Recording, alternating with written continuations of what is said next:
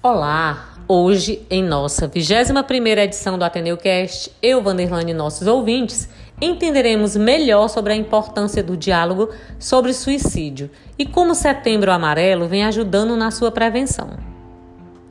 Baseados na fonte de textos disponibilizados na Escola da Inteligência. Bem, desde 2015, o Brasil acolhe o movimento Setembro Amarelo, que surgiu com o objetivo de dar visibilidade à temática do suicídio.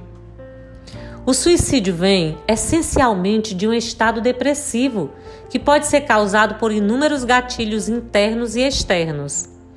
E mesmo com números cada vez mais altos, o assunto ainda é considerado um tabu para muitas pessoas. Tendo em vista que tirar a própria vida é uma decisão extrema para fugir do que é considerado um problema sem solução, a melhor forma de evitá-lo é detectar quando a possibilidade existe e agir a tempo. De acordo com dados atualizados da OMS, Organização Mundial de Saúde, cerca de 800 mil pessoas já tiraram suas vidas no mundo. Vocês sabiam?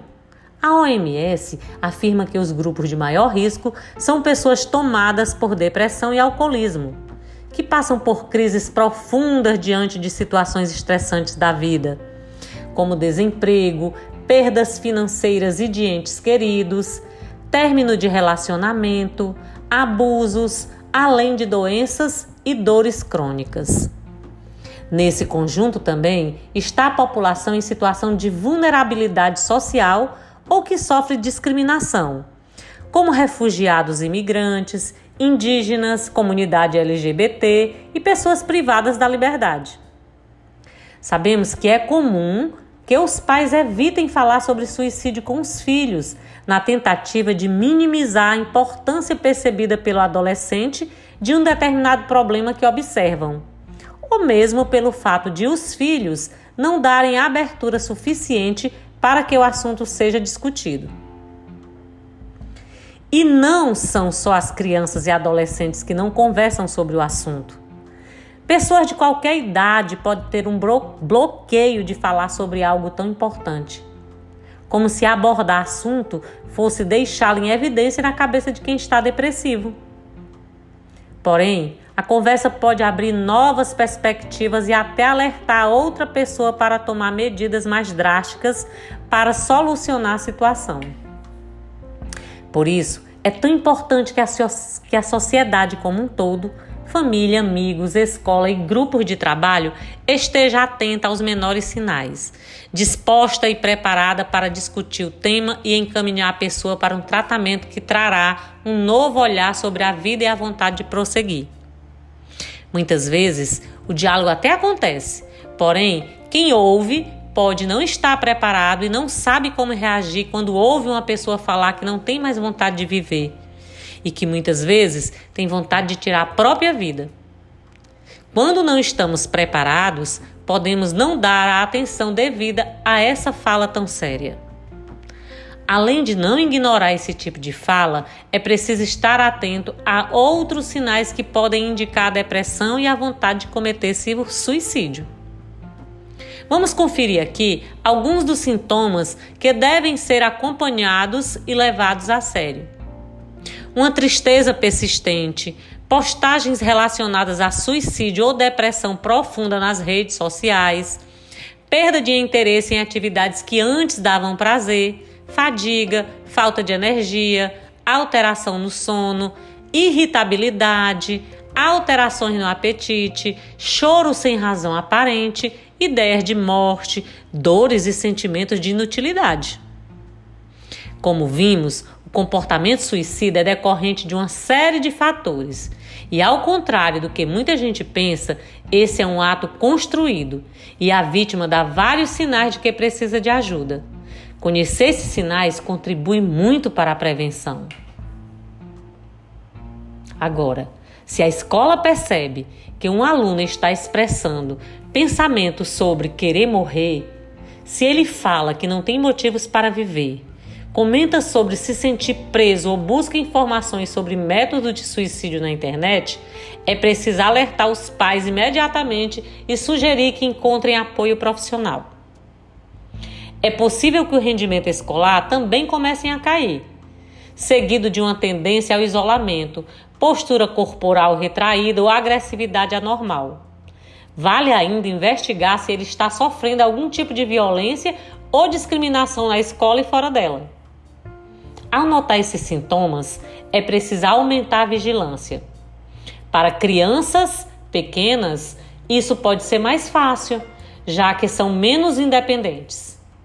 No entanto, com adolescentes, o esforço pode ser bem maior. Também é muito importante que os pais e a escola estejam atentos ao paradeiro do aluno. Mas não se deve impedir que ele envie mensagem de textos pelo celular ou use as redes sociais.